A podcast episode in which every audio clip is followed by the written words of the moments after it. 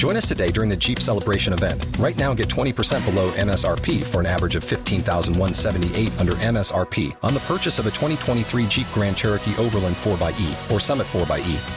Not compatible with lease offers or with any other consumer incentive offers. fifteen thousand one hundred seventy-eight dollars average based on twenty percent below average M S R P from all twenty twenty-three Grand Cherokee Overland four by E and Summit four by E models in dealer stock. Residency restrictions apply. Take retail delivery from dealer stock by four one. Jeep is a registered trademark.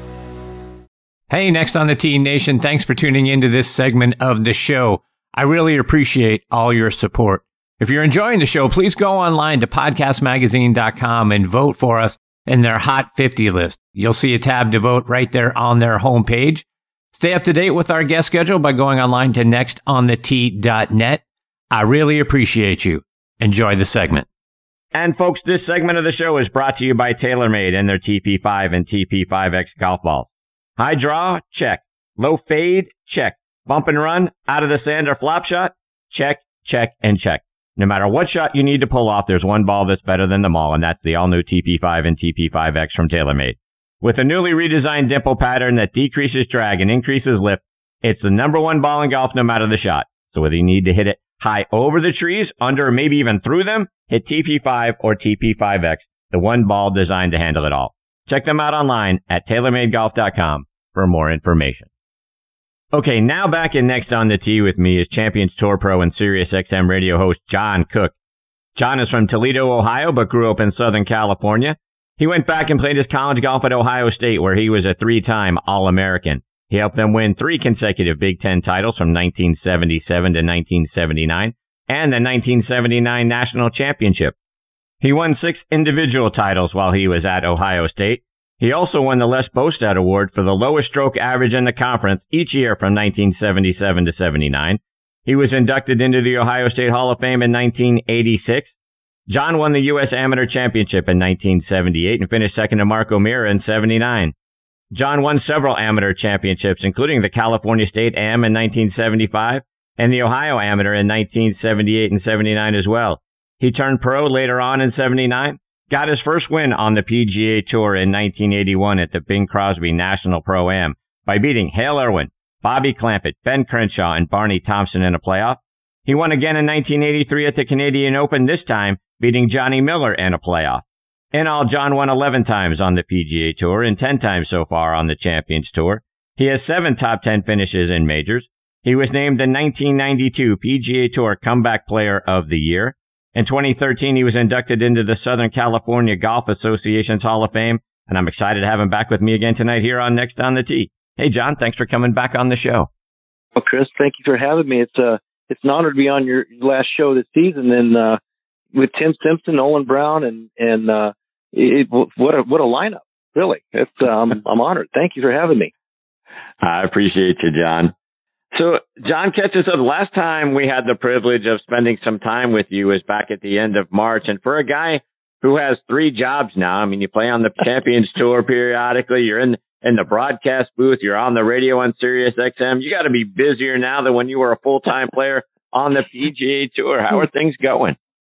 Well, I'll tell you what, Chris, it's awfully nice. It, uh, it, it has been busy. I, I didn't think retirement was going to be this busy, actually. I retired from playing competitive golf really a couple of years ago, and I, I'll dabble in one or two a year, and that's about it. But um, um, Golf Channel has been uh, keeping me busy, and, and thankful thankful for that. They took a chance on me a few years ago, and they've you know kept kept me on board. And of course, with uh, with Sirius being on uh, Craig Cahn's show uh, every uh, every Wednesday evening, um, you know, on on his show, we've kind of kept that going. We did a show together for a couple of years, and I did a, a, so, a, a show by myself for a year.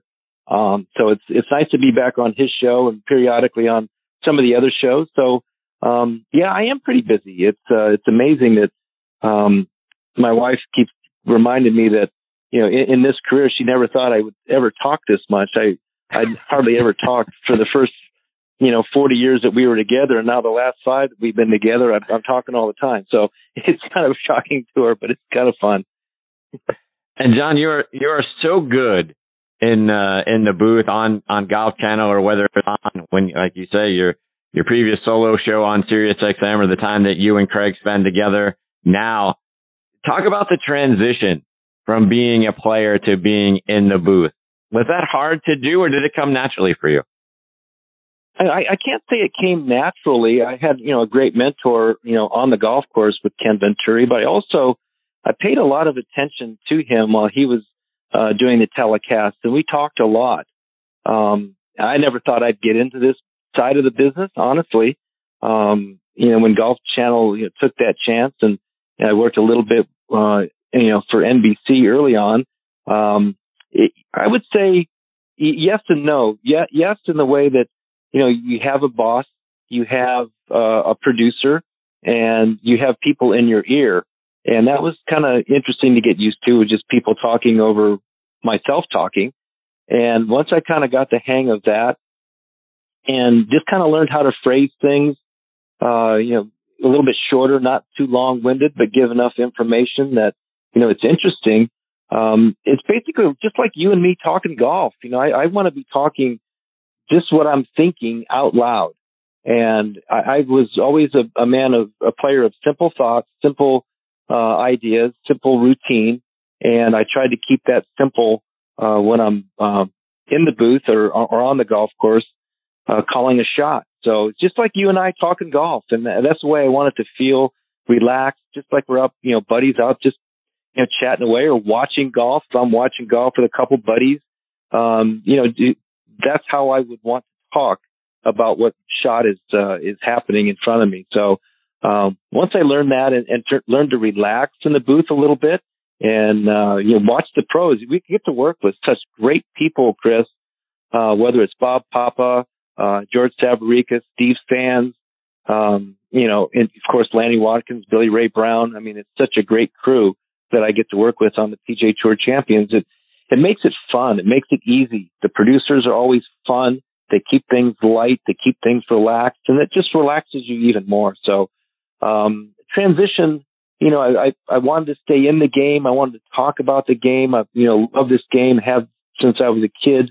And I just really wanted to kind of portray that and get that across to uh, the listeners and, um, you know, gain their trust and maybe gain their respect a little bit.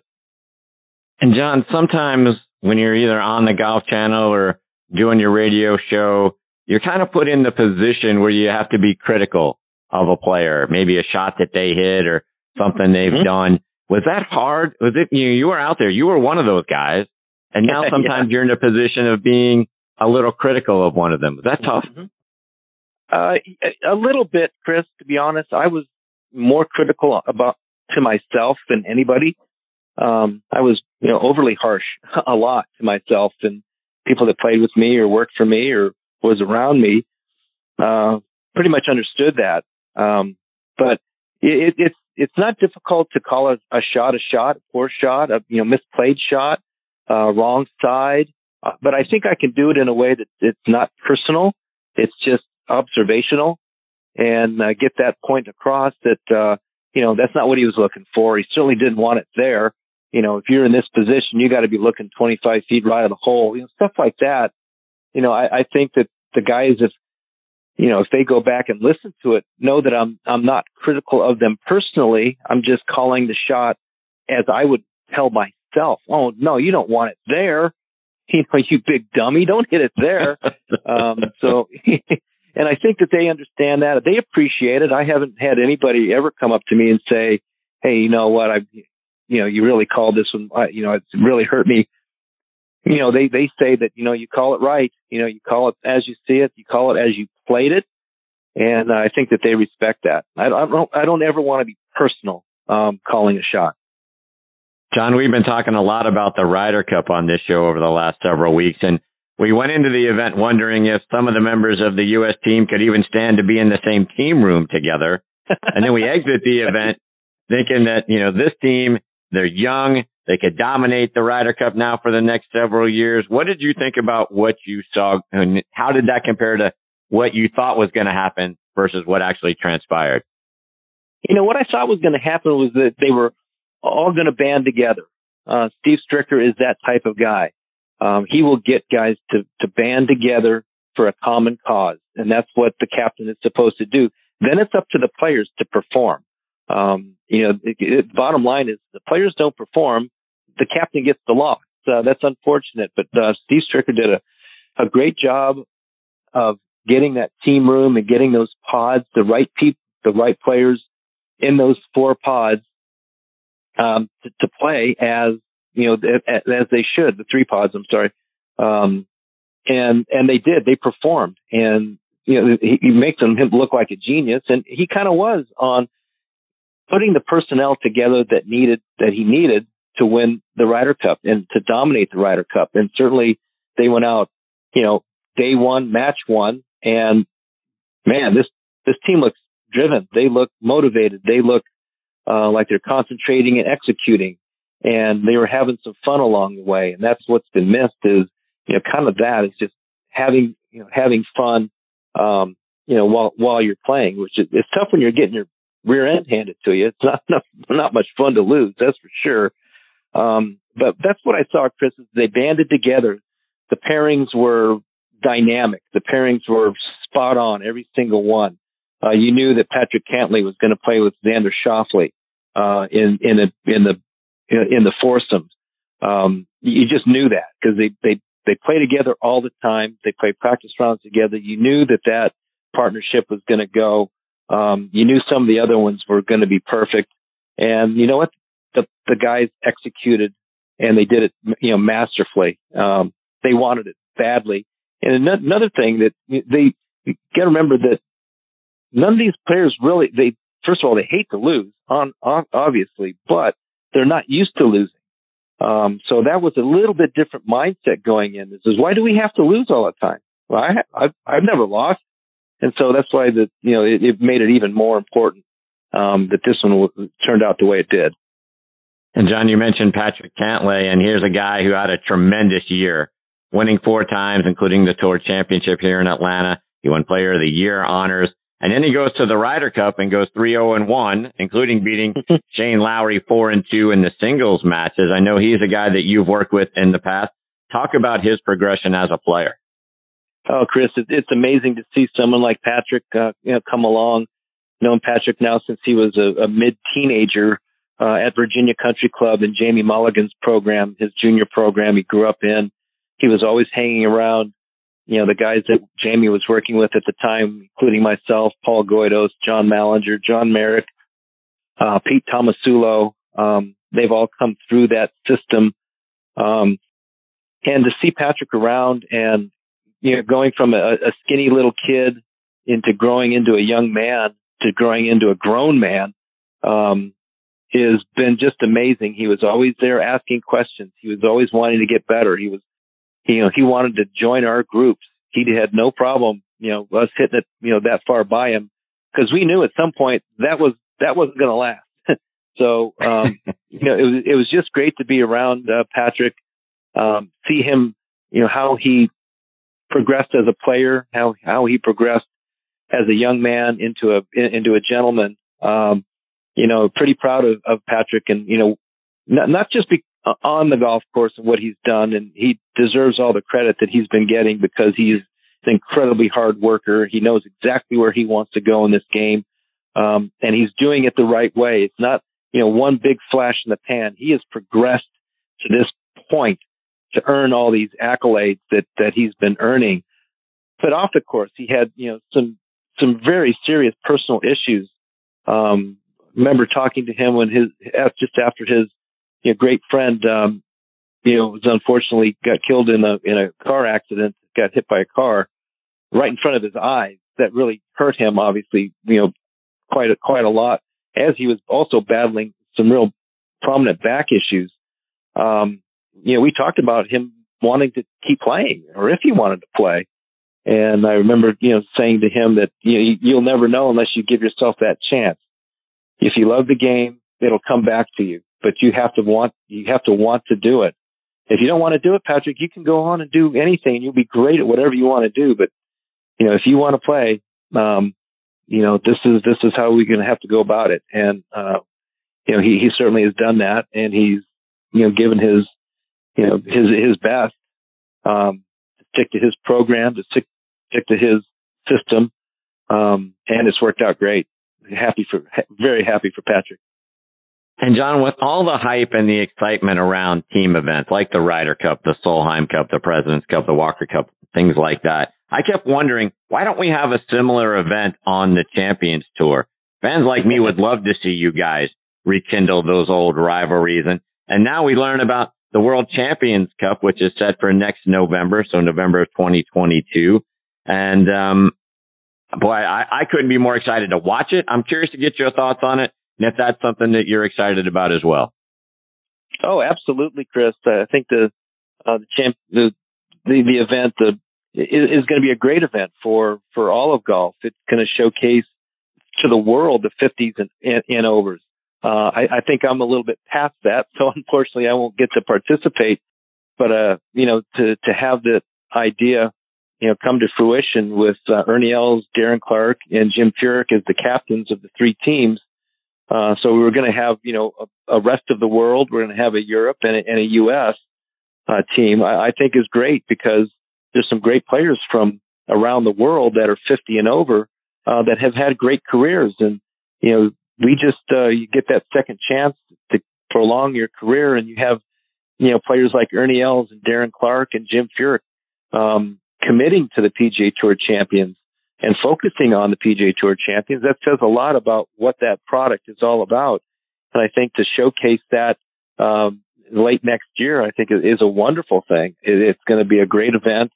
Uh, and like I said, it's just going to, you know, give, uh, you know, great exposure to, you know, w- what, what you can do after the age of fifty. You don't have to hang them up. You know, these guys are still really good and playing some great golf. Um, so it'll be very, very interesting, um, and I think it'll be fascinating to watch. And, John, talk about match play and your experience doing that. From a strategic perspective, how is match play different than stroke play? Was your strategy, was it different from shot to shot based on what your opponent just did? Or did you go out with a mindset to say, hey, look, I'm going to shoot the best score I can on each hole, and however the chips fall, they fall?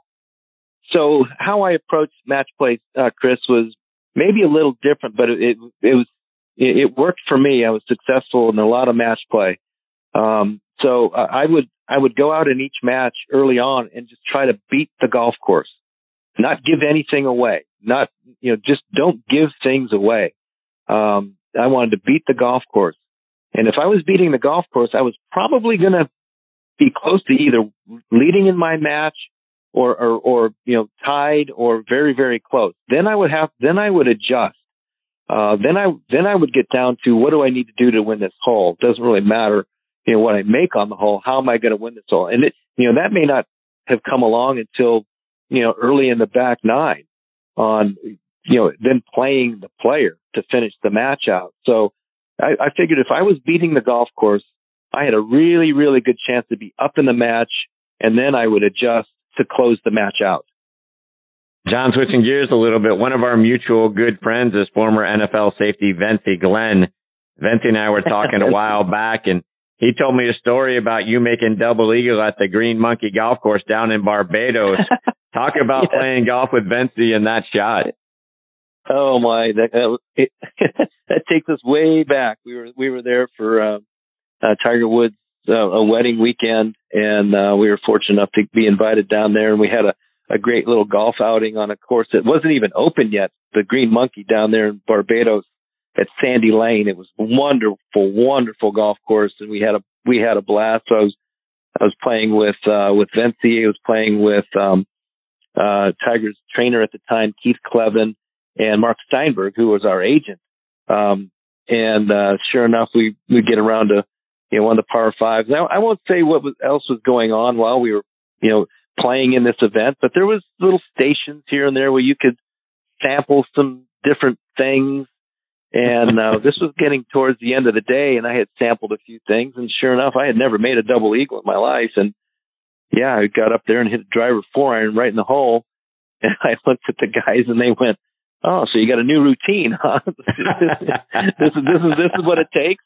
And then the next hole was this like long, long par three that I almost made a one. So I made a, you know, I hold a four iron and almost hold a three iron back to back. And you know, that's when uh, you know Vencie uh, we had a greater appreciation for what professional golfers could do. We go back. Vince was a great guy. We had we had a lot of great talks about, you know, what he what he did in his career, and, you know, how much I appreciated, you know, the professional athletes and, and what he did. So he became a good friend.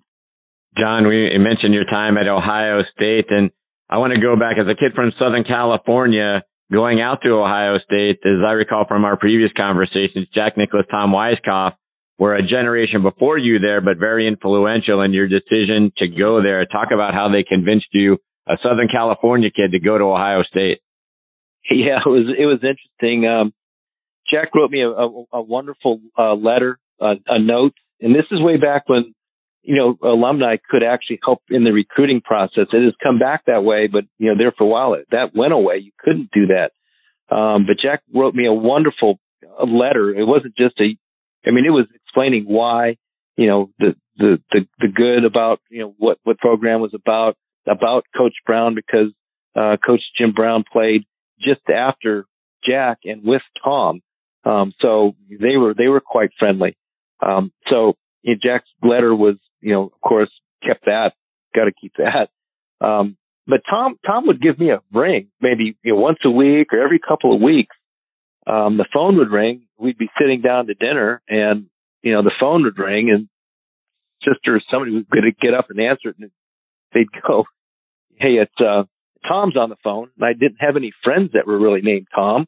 And once it, we figured out it was Tom Weisskopf, and we. Um, He, he, he took the time to, to call me, and we chatted a few times, and that, uh, you know, not that that sold me on the school, because when I went back for my visit, that, that sold me on the school, you know, making the decision, um, you know, a, a couple months later that, uh, you know, that I would attend Ohio State.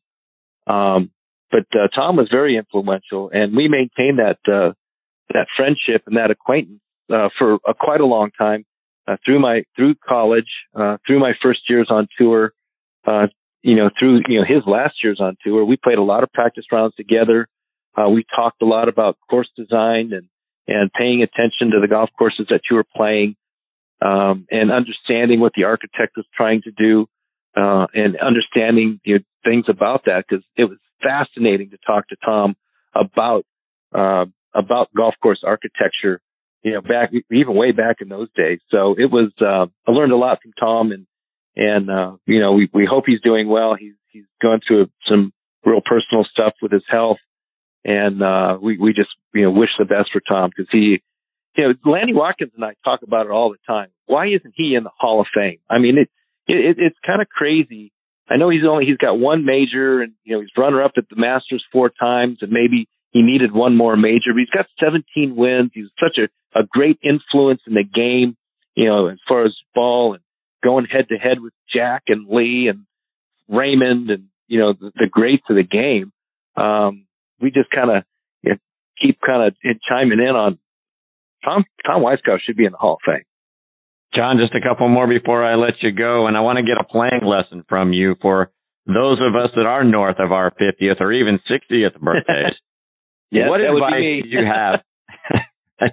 What advice do you have to stay flexible and keep our golf swings fluid yeah. and and from, you know, getting too short and losing distance? How can we keep everything sort of moving in, in, in, a, in a nice direction and uh, not lose too much yardage off the tee? Yeah, that's that's exactly it, Chris, is you have to maintain your mobility and flexibility. And as I was turning fifty, I was kind of losing that. So um, I started working with a a, a, a great, you know, therapist doctor named Tim Brown out in Newport Beach, uh, just a guru of uh, a lot of that, keeping mobile and flexible. He, he worked on some of the greatest athletes that you, you would ever know. I mean, his, his list is a who's who, I, I promise you. Um, and he got me a whole in, in touch with a, a trainer named Justin Franson. And between the three of us, or the two of them, they put together a program for me just to just to maintain mobility and flexibility. As we age, we get shorter. We've done, we've, all we've done is hunched over, you know, for how long we played the game of golf. So we just kept working backwards. We kept opening my shoulders, opening my hips, working on fast twitch muscles, do a lot of footwork, a lot of hand-eye coordination type stuff. but we were always working backwards. Get on that big um, exercise ball and just stretch that back and get those shoulders open, get those hips open. Um, and that, um, that, that worked for me for, you know, so long until I just decided I was, you know, going to maybe, maybe cut down on my golf, competitive golf a little bit. But, you know, as we age, Chris, it's so important to maintain that mobility and flexibility, uh, and, um, and, and use that to your strengths. John, remind our listeners about your shows and how they can stay up to date with all the great things you're doing, whether it's online or it's on social media.